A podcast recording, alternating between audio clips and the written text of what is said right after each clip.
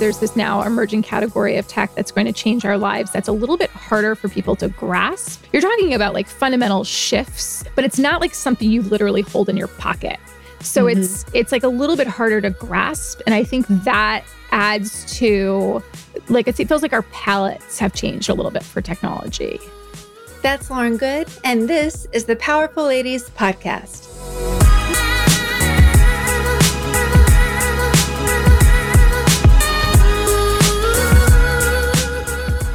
Hey guys, I'm your host, Kara Duffy, and in this episode, you get to meet one of my best friends and most interesting people in my life, Lauren Goode.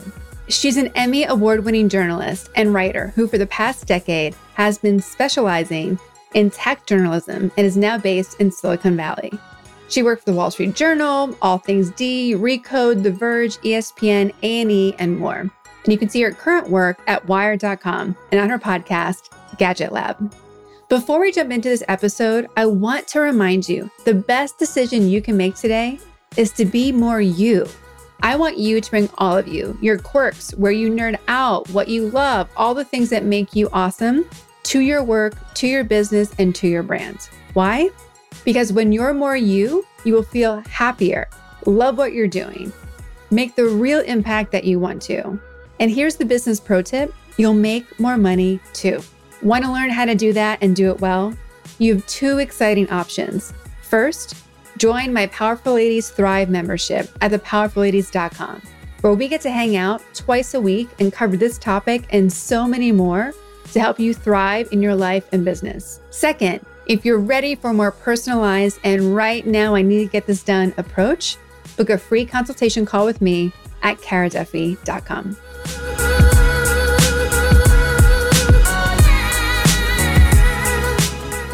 Well, Lauren, thank you for being on the Powerful Ladies podcast.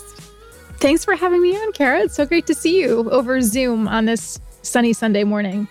I know. We're so old school. We usually just call each other. So it is nice to see your face. and my Clark sweatshirt. See? Yes. Yeah, this is probably the second oldest piece of clothing that I own. I'm I realize that I keep clothes for a very long time. And Jesse thinks it's weird. Like I think I even have some t-shirts from like middle school, but why why give them up if you love them and they're comfy? Not only if you love them, but and this is where we're probably going to start to sound a, we're going we're going to age ourselves a little bit. It feels like clothes were made better back then. like this sweatshirt is like a really great material and I compare it to the sweatshirt I bought from grad school and I'm like, "Oh, this one is so much better." And I'm pretty sure I bought this in like mm-hmm. 2003. Yeah, it's, it's indestructible at this point. Yes. Mm-hmm. Um, well, we've totally skipped over who you are and what you're up to. So please tell everybody listening those things. Uh, sure. I am formerly Kara Duffy's housemate. That's probably just all you need to know about me. So, um, I, you know, I, I, know where all the bodies are buried, and uh, but she mm-hmm. also knows that about me. So, um, I, my name is Lauren, Lauren Goode, and am I supposed to say my full name? All right, my name is Lauren yes. Goode, and mm-hmm. I um, first got to know Kara at Clark University in Worcester, Massachusetts, in I guess it was oh, last century, technically. And Kara, I think the first time we met, you may have had just broken your nose. Uh yes. Because I think I met everyone in school when right. I just broken my nose. Yeah. right. Like lucky you, you know, first few days of of freshman year of college. And and you had like a Phantom of the Opera style mask on your face.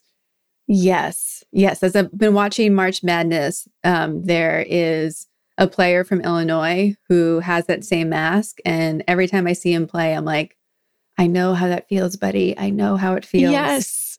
You look tough. Thank you. Yeah, you I definitely it's definitely intimidating.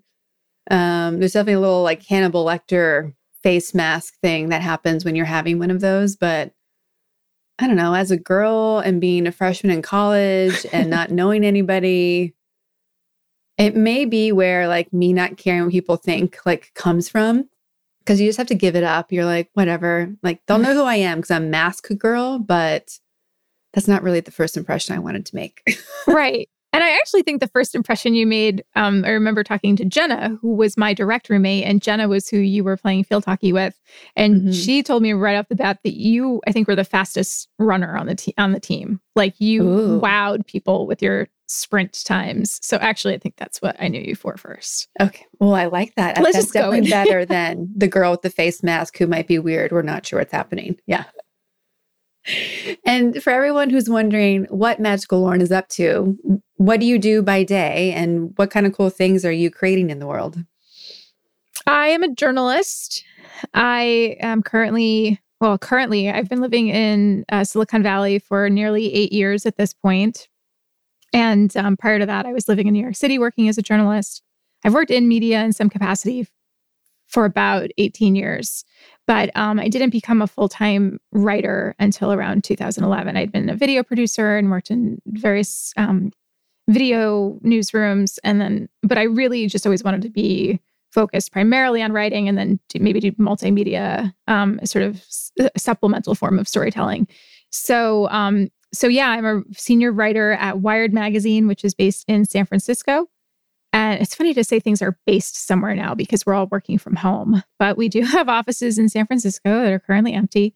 And um, I write about technology. I write about consumer technology products, the way that people use technology products, um, the industry itself, the intersection of tech and culture. And uh, this may sound a little twee or TED Talkish, but um, I like to say the intersection of tech and humanity because it just touches so many parts of our lives now. So that's that's how I would describe what I do. Well, and I love that that's your your niche, your intersection. It makes me think of Steve Jobs' mission statement for Apple when he was there that they were making using technology to advance humankind. And, you know, that's all, all the technology that's what it's always been, right? But we think about it separate from us and today we can't anymore. But I think about how many articles you've done on wearables in particular. Like I remember there's like a whole series where I think you tested every wearable that's ever existed. and like we're it's literally in our bodies now. It's not no longer just on, it's in. And um we we tend to forget that it's something that's changing us versus something that we use because you know all the engineers have done such a good job of making it think that it's separate from us and that we're using it but AI and all the creepy shows you can watch like Black Mirror reminds you that maybe it's not. right, right.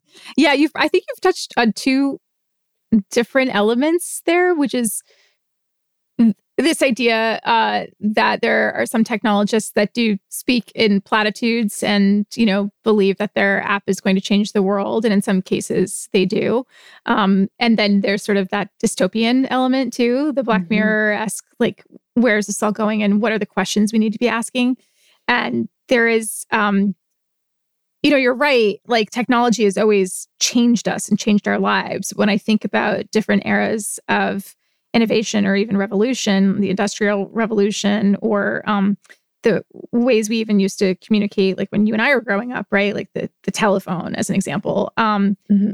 The lines didn't feel so blurred, I don't think, between um, our usage of the technology and um, then like sort of the rest of our lives. Um, mm-hmm. There were enhancements, there were new problems that arose, but there was some, some kind of delineation, I think. And now um, it tech is just everywhere, and we we're, we're using it. We're using Zoom right now, um, mm-hmm. and it's it's affecting um, our relationships, our mental health. It's affecting it's affecting so much. Um, and there's this saying uh, that you hear where people say, if if you don't know if you're not paying for the product, you have to be concerned that you are mm-hmm. the product. And um, that certainly feels true for some of for some of the applications that we use regularly. So i mean that said um, i would say that we take a very exploratory approach to technology at wired. Um, some might even call it optimistic. But um, but yeah i do think there are really important questions we need to be asking right now about how tech is changing our lives and whether it's that's that's all for the good mm-hmm. yeah and and the idea that if you're not paying for it, you're the product goes beyond what we consider tech. Like technically everyone listening to this podcast right now, like you didn't pay for it. So you're the product. Right, right. We're, we're going to try to sell you socks at some point during this podcast, just so you know. Yeah. Tea or I know Squarespace website building companies. We're we're on yeah. it. Have yeah. you tried Blue Apron? right. exactly. Exactly. Um, but we forget that, right? We're like, oh, I want it for free. And it's like, hold on.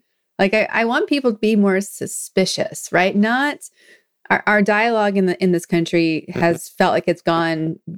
Obviously, we, we've all talked about how it's become very um, dividing, but I would rather people be more suspicious than divisive because anything we hear, I'm first like, hold on, who said it? Where'd it come from?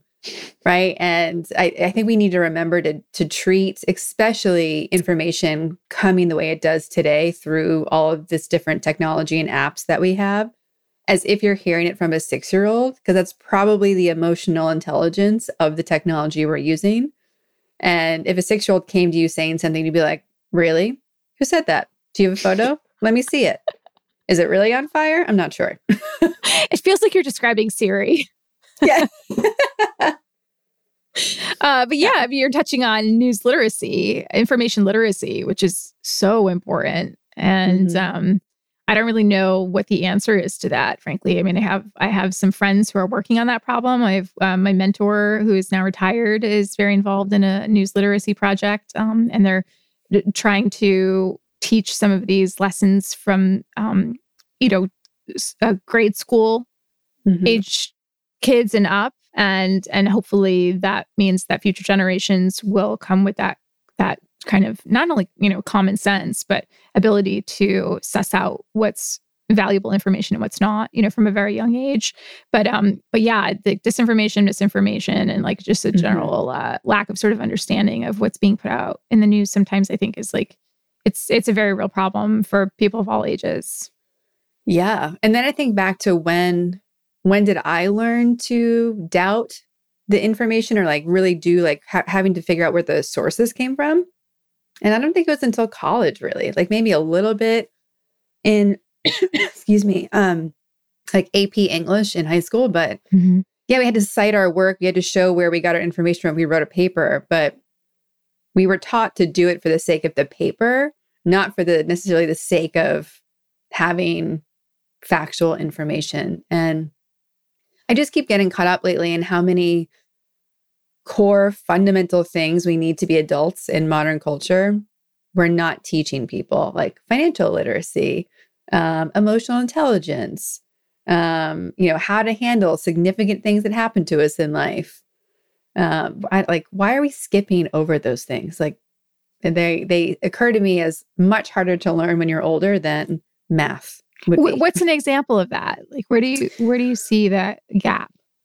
Um, I definitely see it in financial literacy every day. Um, you know, whether that's how like people just not knowing how money works and taxes work and uh, you know the the perspective of you know even having a conversation of like is a stimulus check good or bad like it sounds great to the person receiving it like what's the impact? Like because we, we we don't see behind the curtain of how it's mm-hmm. all connected and and all the the effects it has the shock waves that these things that seem obvious to say yes or no to. So financial literacy is huge. The number of people who are in debt or don't have a any retirement plans or don't know why they're being taxed what they do or just how money works like that's a big one um, you know, I just had a, a, a good friend pass away and like handling death. Like no one teaches you what happens. Mm-hmm. So everyone ends up standing around being like, okay, we called 911. Now what? Right. Right. And there's like, the, and then after, mm-hmm. you know, whoever needs to come after the police come, it's like, okay, and now what? because there's logistical things, there's emotional things, there's like there's not a checklist for that. There probably is somewhere if we went down the Google rabbit hole, but uh, you know, relationships and emotional intelligence, like all these things that are core to where breakdowns tend to happen between people. I think we we miss um, sharing that stuff, and I, I just see it as an opportunity of you know where there's such an education age right now. Like, how do we start doing some of that stuff again? Right. Yeah. Yeah, I think, even like, romantic think- relationships, no one teaches you how to really do. No, no, that is true. And uh, you should probably not pay attention to rom coms if you want to have a healthy one. But um, but Right. the well, there. I mean, I think there are a few different things going on there, and one is, I mean, one is just there are events in life that you can't really plan for. Um, like the situation you're Mhm. describing, if someone were to pass suddenly and you suddenly had to become financially literate on their affairs, um, you can't necessarily you can plan to a point, but you just don't know what to expect in life. And then the other thing is, is that I do think it's a certain privilege to have access to information to have or to have people in your life who are able to teach you some of these Yeah. life skills from a young age and not everyone has that privilege um, and then Mhm. the third thought i go to is basically me as a journalist you know if i if i were to hear some version of this complaint but about technology you know i would sort of cycle through these thoughts and there's there's a healthy amount of privilege involved and who has the Mhm. means to to access some of the, this you know these products and then i would think okay as a journalist how can i help is there something i'm missing here that i could be Mhm. doing better to help inform people um and let's like assume that you know they're going to get information from the source i'm putting it in right? Of course they'll get it from different sources as well. But um yeah i just don't i i tend to be a little bit hesitant to uh, like always put the onus on a person or the consumer. Um you know there's the let's go back to steve jobs like there's this you know famous thing that he said around the time that the iphone think it was the four or the 4S. I forget exactly which model, but it wasn't working properly um, because of the way the antenna was engineered around the exterior of the exterior band of the phone. And so when people were holding the phone in their hands, they were cutting off access to the cellular signal. And um, it ended up being called Antenna Gate. And like one of the famous things that he said to a reporter who had emailed him was like, "Well, you're holding it wrong," which was obviously like shifting the blame for not Yeah. getting something right on the consumer. And like that's actually no, that's a design flaw that's going to affect millions of your customers, and that's not their fault. So Mhm. I tend to, you know, not want to say, well, if someone's not like super financially literate in something, and we all could stand to learn more um, about that, Yeah. like it's not, it may not be their fault. Basically, they may not, totally know- agree. yeah, But we had we had a debate in the Powerful Ladies Thrive group call on Thursday about internships, right? Because there's this whole thing about should the NFL pay an intern or not. I have lots of opinions about that, which we can get into if you want to. But um, my it, it, the privilege thing came up, right? And internships or and apprenticeships are such powerful tools to move you to where you want to go. Having a great internship could allow you to skip all sorts of other things in life that you would need to figure out. And there's a huge gap in who has access to internships and who even knows like what an internship can do or how to find one or all these things. And I totally agree with you. Like it's it's unbelievably frustrating to like know this information's out there and know that you need it to kind of function as an adult and to be able to be empowered to make your choices. And you know we it be we just can't assume that you can get these things at home because who knows if your parents know it? Who knows if your if your circle knows it? Right. And that's it. I also don't agree that all the ownership has to move on to, you know, an educational system, but there's definitely breakdowns of, from my perspective, of, of what we give people access to and what we think is essential. And is it really essential or not? Like, I have a whole racket against some of the standardized testing in schools. Like, really? Like, what, what is that going to do? Like, in my modern life, my SAT score has never mattered. So, like, why why are we spending money and time on those things? I admittedly am not at all informed on what the status is of standardized testing in schools. Um, like I don't, you know, I haven't taken a standardized test in a really long time, and Mhm. I also don't have children who are like taking tests, and so, so like. You could tell me right now that standardized tests have been done away with entirely, and I'd be like, "Oh, that's good to know." Like, like what is the status of them? hmm Well, I, I would love to get into um, how did you get into like tech journalism? Was that the type of journalism that you imagined doing? You know, I know when I met you, like you wanted to be a writer, and it, it may not have even been a journalist yet. So, how did that evolution happen? And and are you excited to be in tech journalism um, today? That is a good question because I'm pretty sure at the time we met, I was, I mean, I was not doing journalism. I wasn't writing for the school paper in undergrad. And I think a lot of the writing that I was exploring at the time was probably mostly fiction. And that's probably because, you know, growing up, I'd always read the newspaper and been tied to the news. But um, I probably didn't have news reporters whose bylines I followed very closely. It was probably more columnists and then authors. Mm-hmm. And um, I was exploring short stories and screen screenwriting, just writing for screen in general. I was exploring like I, you know, I have attempted to write a couple books, but they haven't gone so well. Um, but you know, so I I was just exploring different formats and different constraints for writing, and I wasn't set on like I want to be a news reporter.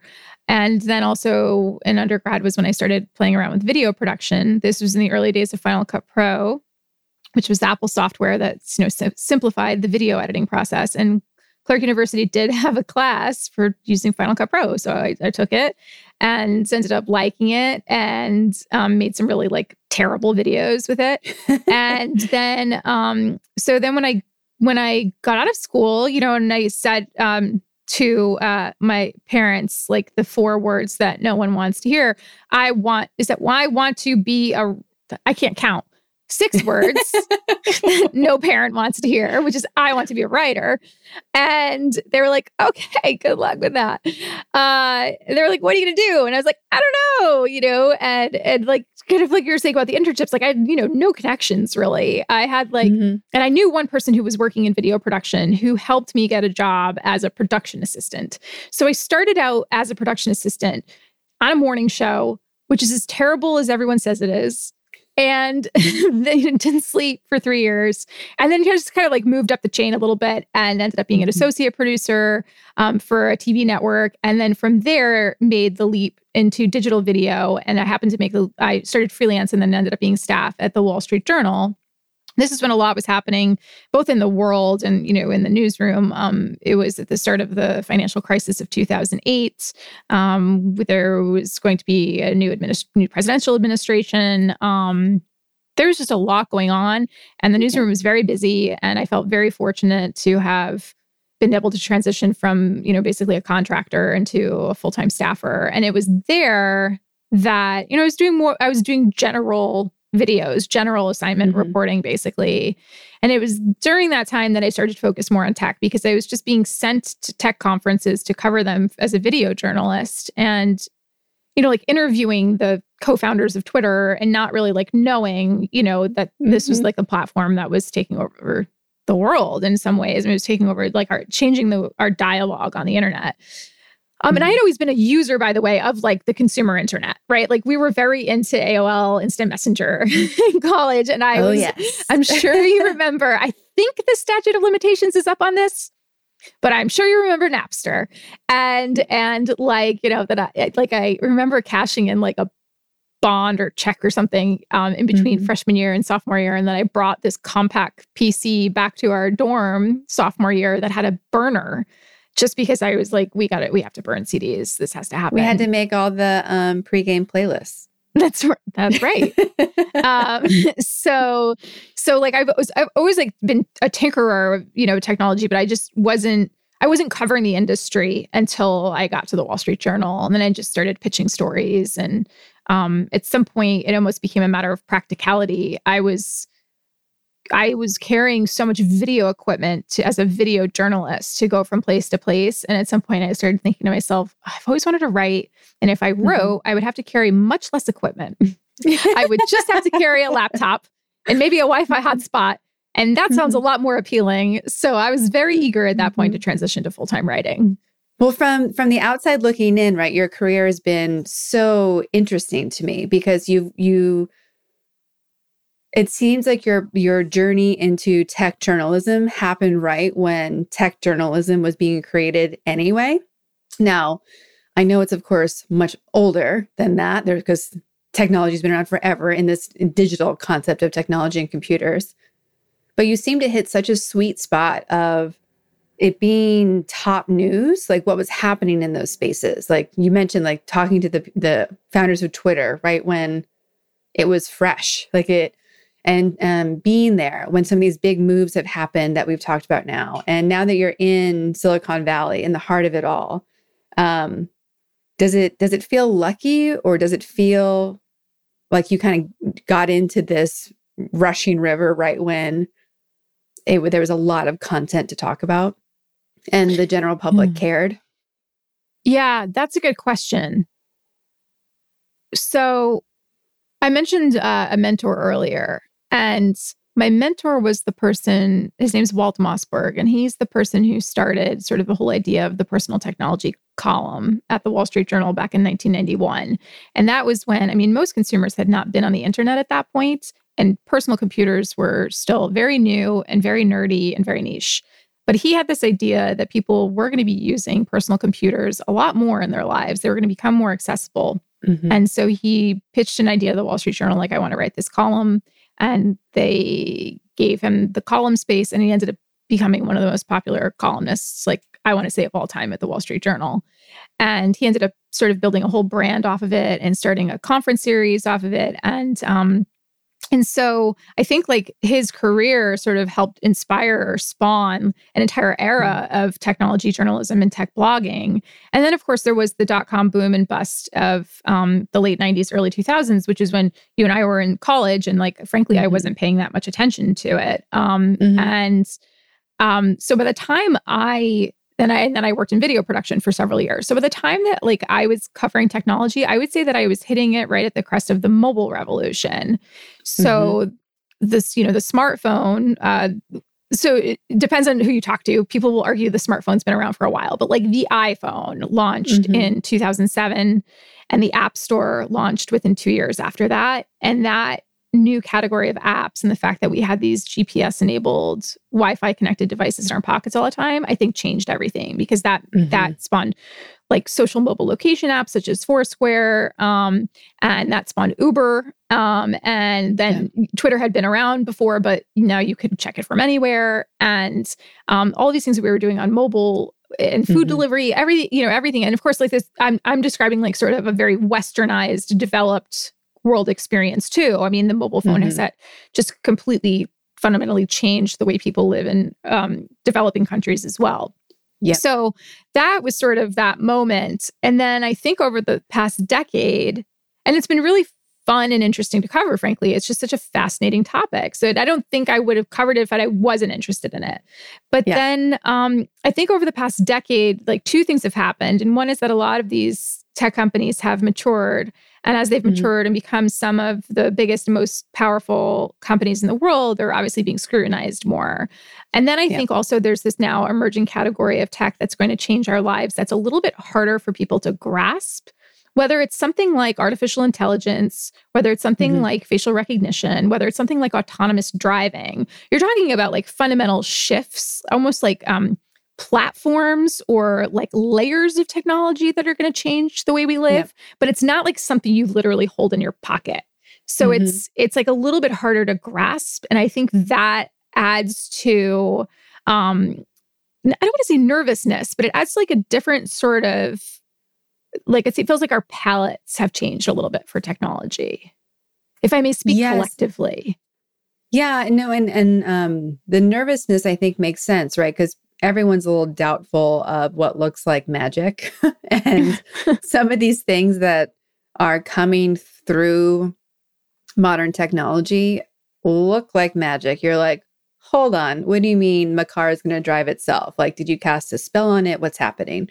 So when we can't see that and we don't know how it works, like humanity not knowing how fundamental things work themselves as individuals keeps um, growing exponentially where we can't fix anything ourselves. We can't solve it. We can't predict what it's going to do anymore unless you're the engineer who made it or people who are in that space. So it's, I think that also freaks people out a little bit. Like before, when you could, you literally had to wind up your car or you knew you the horse you were riding because you probably mm-hmm. raised it and trained it. And now you're asking me to get in something that's gonna tell me what to do and I don't know how to fix it or stop it or repair it, like it can be it's uncomfortable because it's less less intimate, I guess. It's less I'm I'm um, less involved. So it seems strange as well. Yeah, there's something. Um, one of my former editors at The Verge um, would emphasize from time to time, which is that uh, technology is supposed to be a tool, right? It's supposed to be a tool you can mm-hmm. use. And the moment you feel like you can't just like use it as a tool, like kind of when you need it and it does a thing for you and you feel like you have a grasp of it, um, it it becomes a little more convoluted and a little bit more our relationship to it becomes a little more uncomfortable. I think. Mm-hmm. Yeah. Yes. And it's also there's a name for it. There's a, a, a name like a psychological name for when we get frustrated with technology that usually responds to us the right way every day and then it doesn't. Like when your mouse stops working, we get so irritated so quickly if it's slow or fast or just disappears because we think of the mouse as the extension of our arm at this point.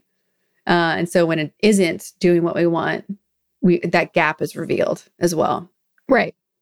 So it's it's it's yeah, I think it's really interesting. And you because you started your morning show was in the in the sports world and you, as a fellow college athlete we've all like fanned out over athletes and you also had the the opportunity to be engaged with other celebrity type people so from sports through celebrities to you know tech celebrities who who do you fan out over or is that just like so over it because you're so used to um, these people now um i uh, let's see. Well, I did meet Grant Hill once, and that was pretty exciting uh, mm-hmm. because I used, I used to play basketball and um, followed a lot of college basketball.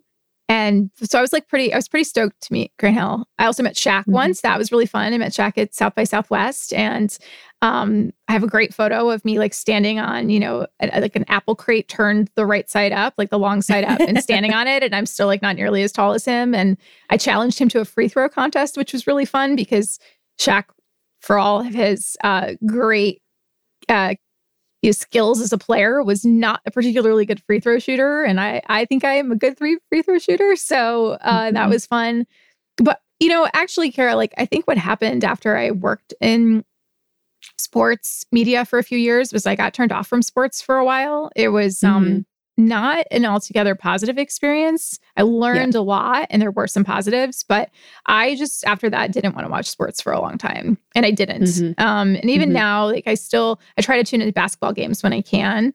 Um, I loved watching The Last Dance on Netflix. I really, really enjoyed yeah. that that docu series.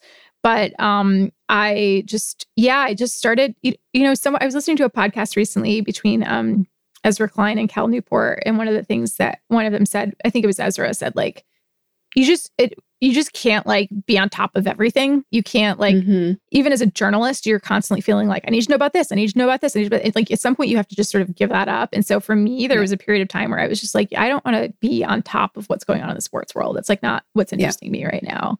Um, and then in terms of other people, I wouldn't say that like this is really random, but I um I was at a conference in Portugal a few years ago and like ran and I had and I planned to speak at this conference and then I was going to take a day trip to go to Nazaré, which is uh, north of Lisbon by about 2 hours and it's where this this famous wave breaks. Um and it's become known because it's one of the largest waves surfed by man. I mean, it's not one of the largest waves in the world because we can't actually track some of the large rogue waves that are happening like mm-hmm. out in the middle of the ocean somewhere. But but like in terms of what has been surfed, uh, it's this it's this wave off the coast of uh, Portugal, and um, and I, I was there around the time of year that this wave is typically breaking, and like the surfers were pro surfers had flown in, and I was like, I really just want to go see but somebody surf this wave. So I went, and then that day the wave, of course, was not breaking because nature. You just can't predict nature. And mm-hmm. um, but then I was at I was at a dinner, and I had mentioned to someone at this conference, like, oh, like I think, you know, Garrett McNamara is like the surfer who at the time I think was still held the record, maybe it was second in the world for having mm-hmm. surfed this wave. And then I randomly ended up at a at a like a group dinner that week. And the person I had said that to said, Lauren, Garrett McNamara is over there. So I actually had the chance to go talk to this person who's like mm-hmm. really you know well known in the surf world and who had just like surfed one of the world's largest waves and it was mm-hmm. it was a, it was not about tech you know, it was like just it was totally out of my wheelhouse and I like really enjoyed it for that reason. Like it was a fascinating yep. conversation and I was like what drives people to do this? Like mm-hmm. I want to understand what is going through your brain when you're when you're being towed in by a jet ski into a way that is 70 feet. Mm-hmm. It's just wild. so I've enjoyed that conversation quite a bit.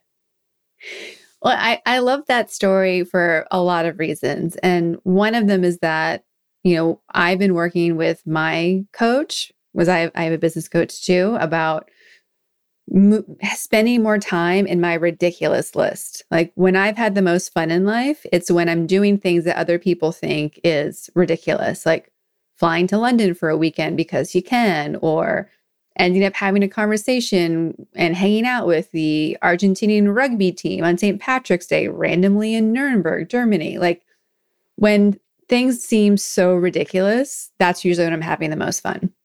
And to me, that's an, an example of like something that I, if I was you, I'd put on my ridiculous list. Like the fact that you were in Portugal at this other thing, this happened, like all these things add up. And suddenly you get to have this incredible experience. And to me, those are like the gold nuggets in life. I'm like, I want more of those. yeah. Um, it's almost like you're mm-hmm. describing like outlying experiences, right? And so for mm-hmm. me, that's not to say that the folks in the tech world who I interview aren't interesting. They are and they're smart. And some of them, I believe some of them are actually trying to, you know, put some good in the world.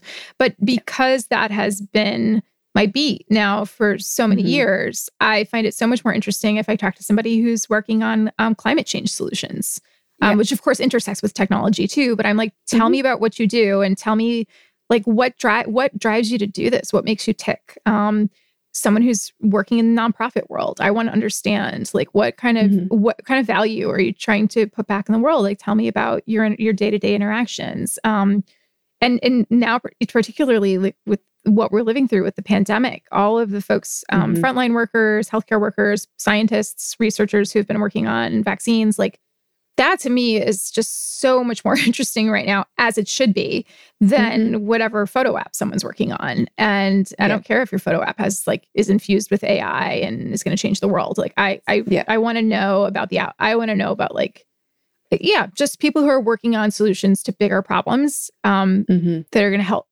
that are really trying to help save humanity, frankly. Yeah. And I think that speaks to one of the things that you and I share in common and why we could talk for hours about stuff is because we're just genuinely so motivated by curiosity. Like yes. wanting to know, like, oh, what is it like over there? What do you do? Why do you do that? Like the we haven't given up that you know, six year old that asks all the questions. Yes. We've just gotten better at like maybe not saying them all out loud all the time.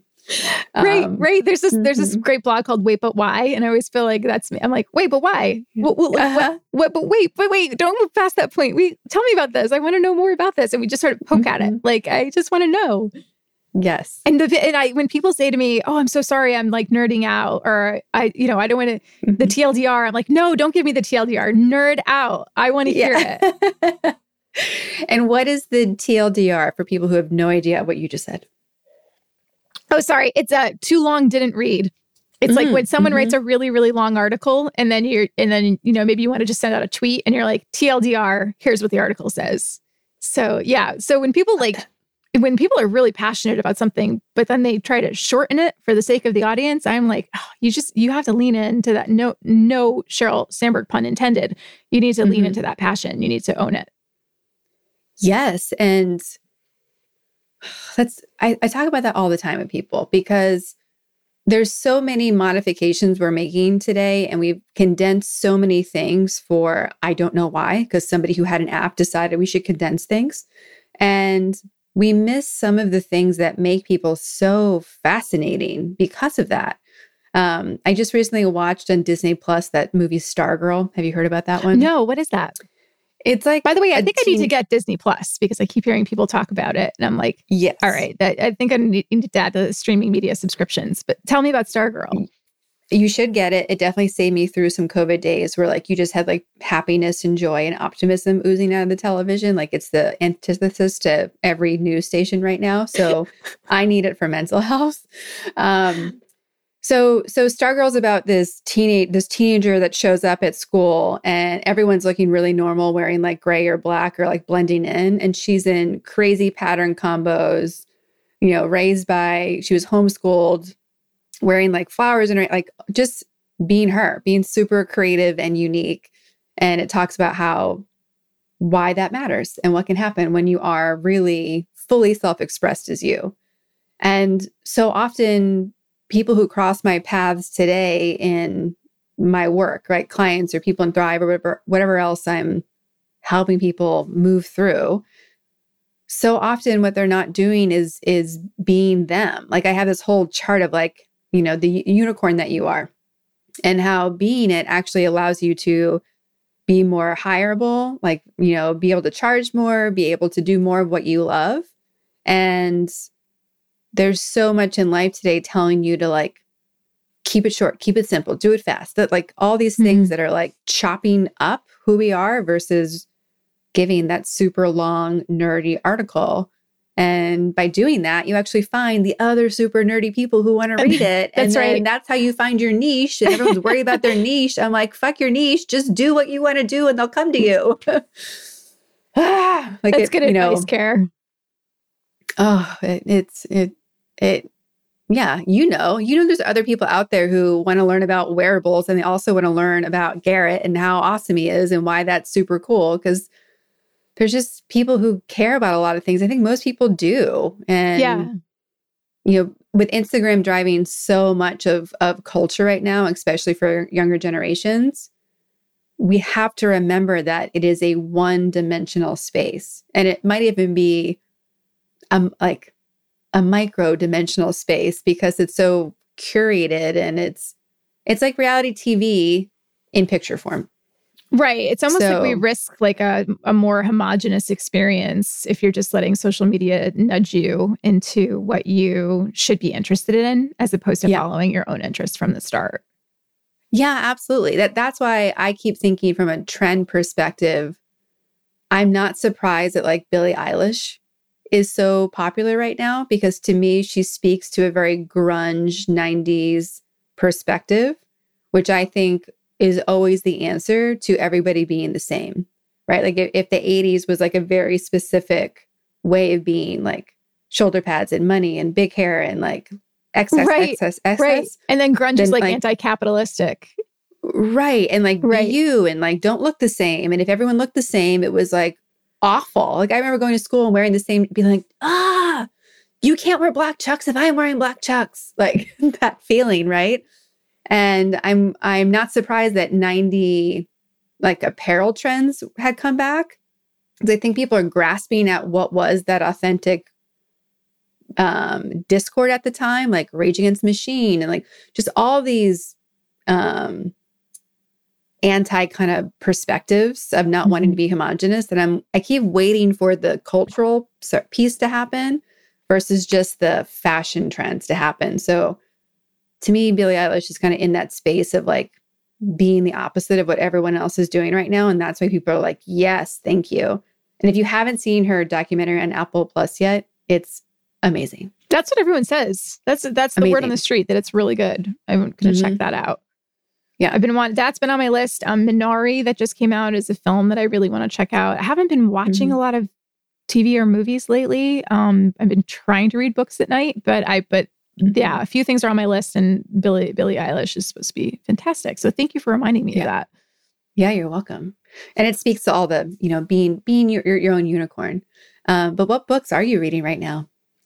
I am concurrently reading two books, and I was just telling somebody yesterday, I'm like, I'm about 100 pages into each of them, but they're not, I'm not turning the pages at night. I, I tend to read like five to 10 pages and then want to go to sleep. So mm-hmm. I'm not sure if it's just because I'm tired right now or if it's because like these books, like I, I want to finish them though. So the first one is called A Good Provider is One Who Leaves, and that's written by Jason DeParle. And he's a New York Times writer who has spent a lot of time in the Philippines and the story is broadly about migration in the 21st century, and particularly about um, in the Philippines, how such an important part of the economy there um, is remittances that are sent back from migrant workers who go to other countries to work to seek better opportunities. And mm-hmm. he became close with this one family in in a, a slum in the Philippines um, when he had first traveled there as a reporter 30 years ago, and he was able to track that family's story. And it's a you know it's a big family with like multiple branches but there's a family tree in the beginning and i do find myself like constantly checking it to make sure i'm i'm mm-hmm. like sort of understanding the connections um, the connective tissue of the family. But um and he and like they they traveled to, to Saudi Arabia initially because that's where a lot of the jobs were during the oil boom of like the 70s 80s and 90s um, but ultimately a, a, lot of these families have goals of getting to the United States, um, mm-hmm. being able to work there. But it's hard on families. It's an incredibly mm-hmm. hard and heartbreaking experience. And um, so I'm about 100 pages into that. I'd like to keep reading it. And the other one is Braiding Sweetgrass by Robin Wall Kimmerer. She's a botanist based in upstate New York. And I would call the book like sort of uh, dispatches um, about her relationship to nature and how that speaks to our relationship with nature. And and she is um she is Native American and so a lot of her focus on the book is how um and basically the relationship that indigenous people had with the land and how that is so different from our relationship to the land in our modernized world. And a lot of it, I get the sense that she is trying to reclaim that relationship, you know, through her mm-hmm. writings. Mm-hmm. And I mean, she could spend it, she spends an entire chapter talking about trying to clean algae out of a pond, you know? So, I mean, you really have to be like, and you've got to find, she's a botanist. So she's using scientific terms and Latin names for things. And you really have to like follow along to get what she's saying. But, um, but then there are these like beautiful vignettes that run alongside it where she'll talk about, you know, some element of nature that she's been observing, like as her daughters are going off to college and mm-hmm. um, that sort of grief that you feel and um, but how life just keeps on going and and mm-hmm. nature is mm-hmm. cyclical and life is cyclical and it's it's it's pretty like it's pretty hippy dippy uh yeah. but i but i'm into it i'm i'm enjoying it i like it um, what are you well, reading these days Oh my goodness. I have an embarrassingly tall stack of books by my bed, partly because my new habit is like new books go on the bedside table, not into a bookshelf first. The bookshelf is like, I've read those. Um, and I'm also in a really odd place with like reading a lot of things at once, partly because I haven't been able to like get into a groove with some of these books. And, and I feel like there's been so many shifts in the beginning of this year so far where what I need and my mood and and the type of pause I need, maybe versus education. Because I read so much nonfiction. Mm-hmm. I'm always reading habit or business or community like books that I need to use for work um, to like keep my learning going. But one that I'm really enjoying right now that um, a g- woman on my team sent me is like streams to the ocean.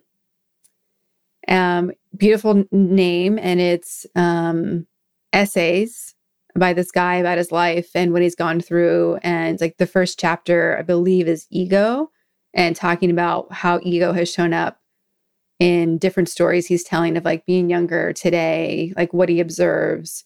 So it's so not a type of book I would ever normally read, but I'm finding a lot of solace in it of like coming back to real life stuff versus like forward, forward, forward, forward type of books I'm usually reading. Right. Um, so that one's really good. Um, but I even I have um, I'm also reading right now like Business Made Simple by Donald Miller, which is a pretty easy read. So I'm just like, you know, I could probably finish it in an afternoon if I wanted to. And I'm like reading one and like walking away. Mm-hmm. And then um, I also have a bunch of books about from the psychotherapy psychotherapeutic yoga training I did there were other recommended readings about how to really implement social change through the yogic um, traditions and philosophies.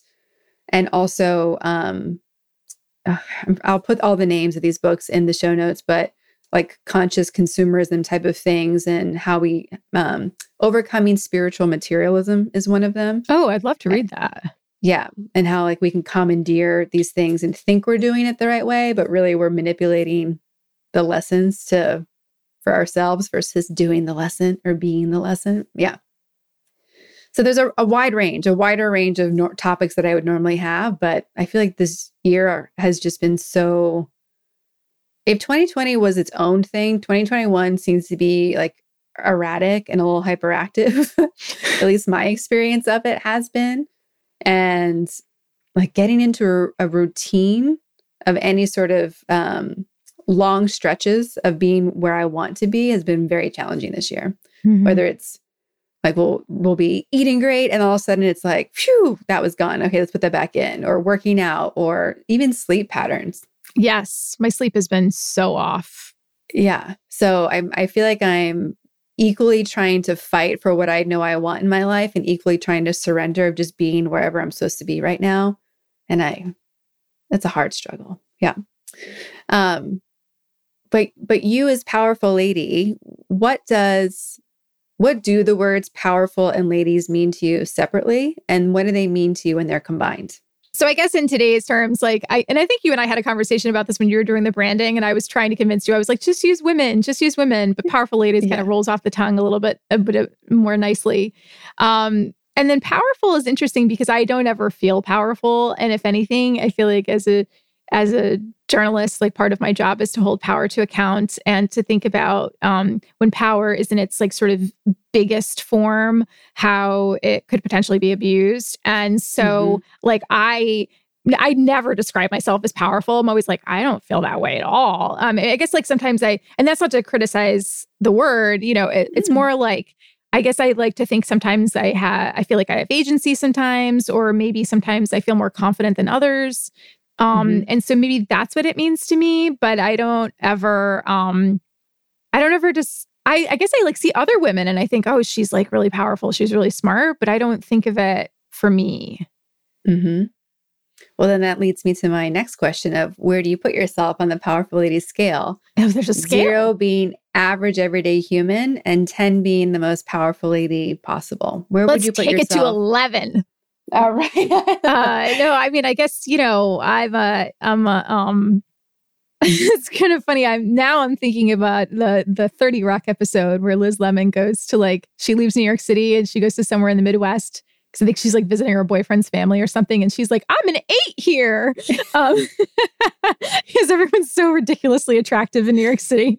Um, uh, I don't, yeah, like, yeah, it depends on where I am, I guess. Mm-hmm. am I a five or am I an eight? I love that concept. Nobody has ever thought about the question that way when I asked it because I've asked everyone on every episode. And no one's ever thought about their number changing based on where they are in, in time and space. Mm-hmm. Right, right. Well, because I think it, it, it comes back to fundamentally how you describe power, and it's like Mm-hmm. Is your power being used to help other people, the people around you? Yeah. Is your power being used to give yourself agency um, in a decision making process or negotiate a salary? I mean, where, what, how are mm-hmm. you using it? And so for me, it does seem like it would be a sort of sliding scale. Mm-hmm. How, how do you think you're using your power to make a positive impact? I hope so. Um, mm-hmm. yeah, I mean, I, I, I, I'd like to think so. Um, I'm I'm a member of our union where I work, and I recently mm-hmm. became a union uh, council leader. So I, you know, I'm trying my best to sort of use my voice um, mm-hmm. and my just, you know, communication skills to to help people who are are fighting for like a better work environment, frankly, and just like mm-hmm. f- more fair practices in the workplace. Mm-hmm. So I, I, I try to, yeah, I try to. I mean, and yeah. part of what I do as a journalist is just giving voice to people who otherwise just wouldn't be published or have their mm-hmm. have their words out there, their quotes said, and wouldn't necessarily reach huge audiences. Yeah. I think you are. I was just really curious about your own oh, perspective. Oh, thanks. no, because I, you know, I think the the whole art of journalism is that right. It's to inform and to forward things and to expose and to, you know, have people understand what's happening in the world, but also relate to what's happening in the world. And you know, coming back to like people being more themselves and telling the whole story, I feel like so much of traditional journalism, people talk about like Walter Cronkite or whatever, right? When they, you know, the glory days of what journalism should have been. fill in the blank, but it was there was uh, it occurs to me that there's obviously just like the shortening of expressing ourselves as people. There's a shortening of of telling their story, and you know, getting the hook instead of the transformation and the exposure and the the human connection that we want some of these stories to have. So um I don't think especially today with the unfortunate like abuse journalists are getting in the world, like you it, it you have to come at it from a selfless perspective if you're going to do it the right way. So to me, that's Right. using power the right way. Mhm. Well, I'll tell you I'll tell you this: most journalists don't do it for the money. So Yeah. there's got to be something else driving us. hmm hmm Um, when you look at the the women in your life, um, how impactful have you know girlfriends, friends, you know, female mentors been to you and your journey and and developing yourself as a human as well? Oh my gosh, my friends have been hugely influential. I mean, Mhm. just I, every single one of them, yourself included. Um, I grew up with pretty much the same group of girlfriends who I'm still friends with to this day. We went um, through school together. Some of us went to school together starting from kindergarten. Mhm. And then other friends, um, like my friend Tara, I became very close with in high school. And she's, I mean, we just got off the phone this morning. She's one of my absolute Yeah. best friends in the whole world. And Mhm. but when I when I um started uh school at Clark, I mean, and and immediately uh so it was me, you, Tanya, Liz, Courtney, I think we connected with a little bit later, but she's Mhm. still a part of our group. Um Jenna. uh, Of Jenna, of course. yeah, Jenna, if anything, is the ringleader.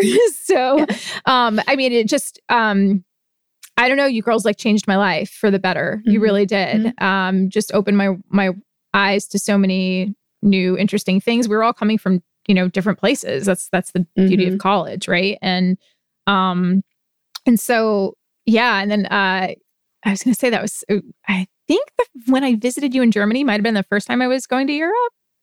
Um, and may have been. may Mhm. have been and then um yeah i mean there's just i i don't even know how to encapsulate it in a podcast frankly Yeah. and then of course i made you know in every phase in life you make new friends i made new friends when i was living in Mhm. new york city who changed my life for the better i've made friends in california who have like absolutely changed my life for the better and um you know i just feel like all of you have been so influential especially jenna like especially jenna jenna's just as as jenna would Yes. say you know you have to tell people where the bear shits in the buckwheat that was a Yes. famous jennaism coming from maine things she said the things that came out of that girl's mouth i mean we had Mhm. like we wrote Still them do. down Mhm. um and she but she really taught me how to like speak up and and speak up Mhm. for myself and just be direct and um yeah like i i totally value that and you like you are Mhm. one of the most hardworking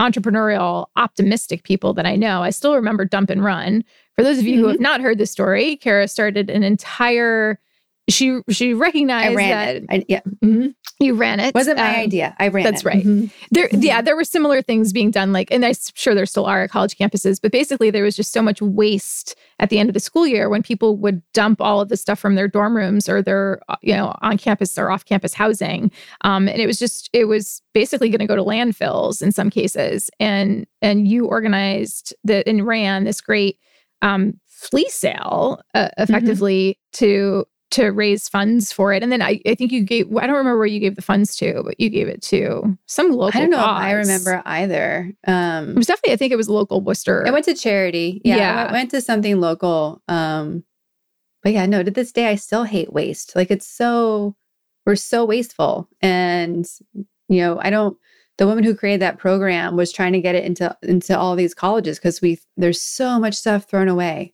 Mhm. each year it's and at the end of each semester. And things you don't think about people throwing away, like, you know, a 75% full laundry detergent. Like, just, yeah. any- Anyway, I could go on a Mhm. tangent about waste Yeah, no, no, I mean, but you you Yeah. totally um inspired me and um and yeah just um courtney is of course like one of the most inspiring people that we know everyone should go back Mhm. and listen to the episode with uh courtney and um i just yeah, learned so much from you ladies for sure. And then I've I've had some wonderful mentors in journalism who are women as well. Mm-hmm. Um, one of my editors, Kara Swisher, is she's one of my former editors. Is probably one of the most like well known, uh, definitely fearsome uh, technology mm-hmm. journalists out there, and no one wants to mess with Kara and uh, and she was hugely influential uh, when I was starting out as a writer. And I've I, I, mean I've had like really great women editors actually, so it's that's mm-hmm. fantastic. And I also have I mean I have I've had a couple of really wonderful male editors at Wired mm-hmm. too. Mm-hmm. Yeah.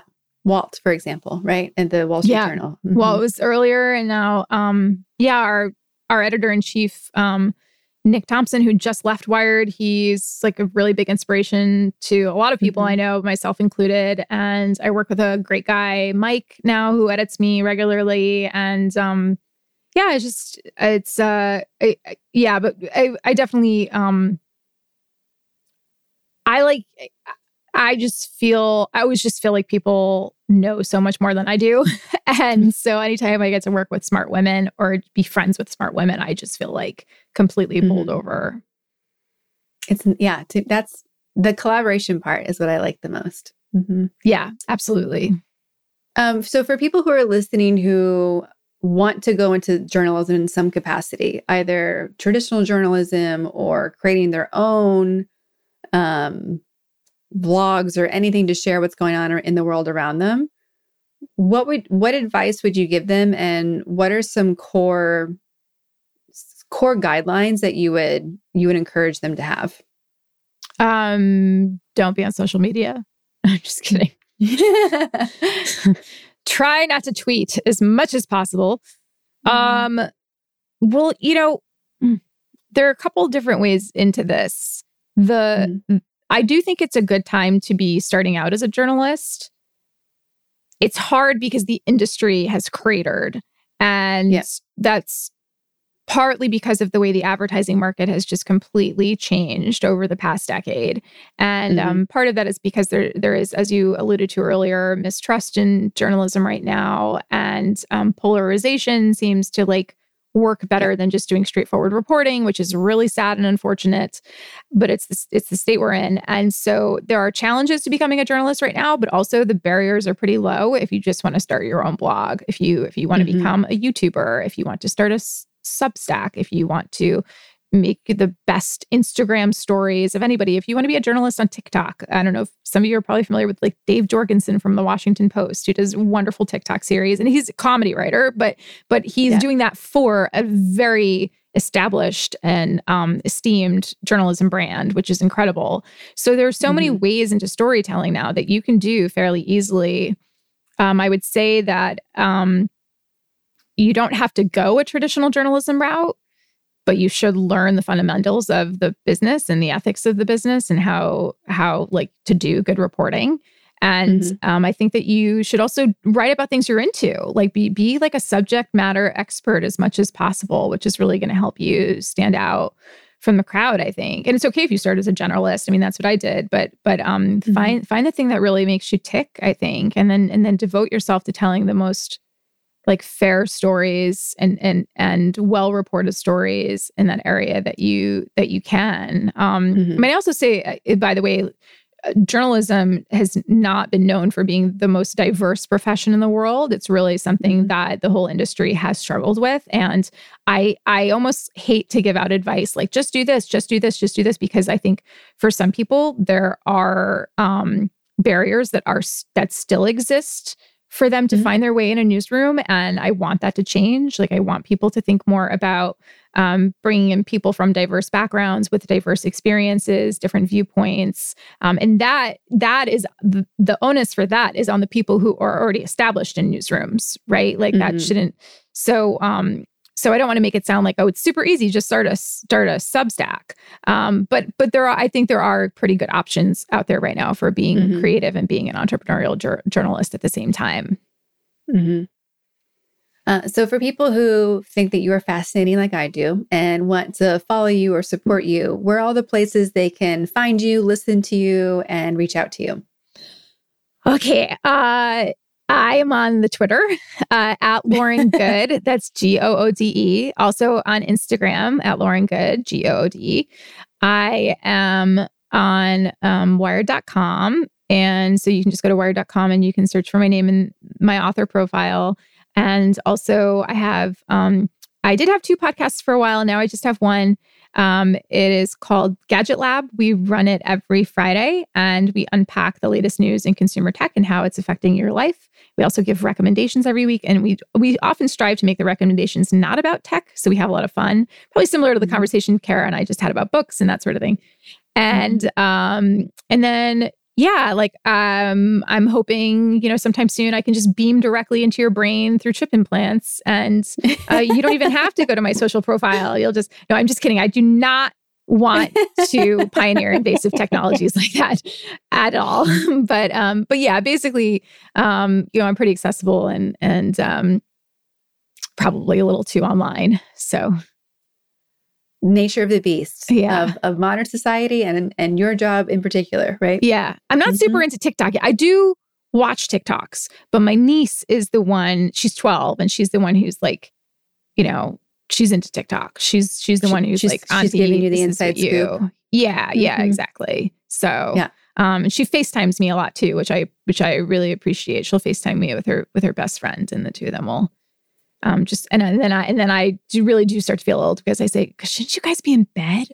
Like it's late. What are you doing? Shouldn't you be doing homework? Mm-hmm.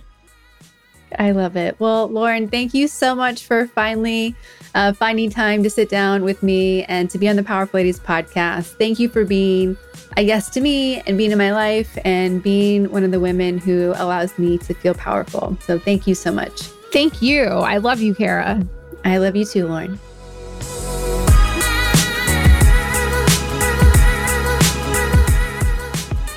Thank you for listening to today's episode. All the links to connect with Lauren Goode are in our show notes at thepowerfulladies.com forward slash podcast. There you can also leave comments and ask questions about this episode. Want more Powerful Ladies? Come and join me on Instagram at Powerful Ladies, where you can find some free downloads. Start being powerful today. Subscribe to this podcast and help us connect with more listeners by leaving us a five star rating and review. If you're looking to connect directly with me, visit karaduffy.com. I'd like to thank our producer, composer, and audio engineer, Jordan Duffy. Without her, this wouldn't be possible. You can follow her at Jordan K. Duffy on Instagram. We'll be back next week with a brand new episode. Until then, I hope you're being powerful in your life and awesome and up to something you love.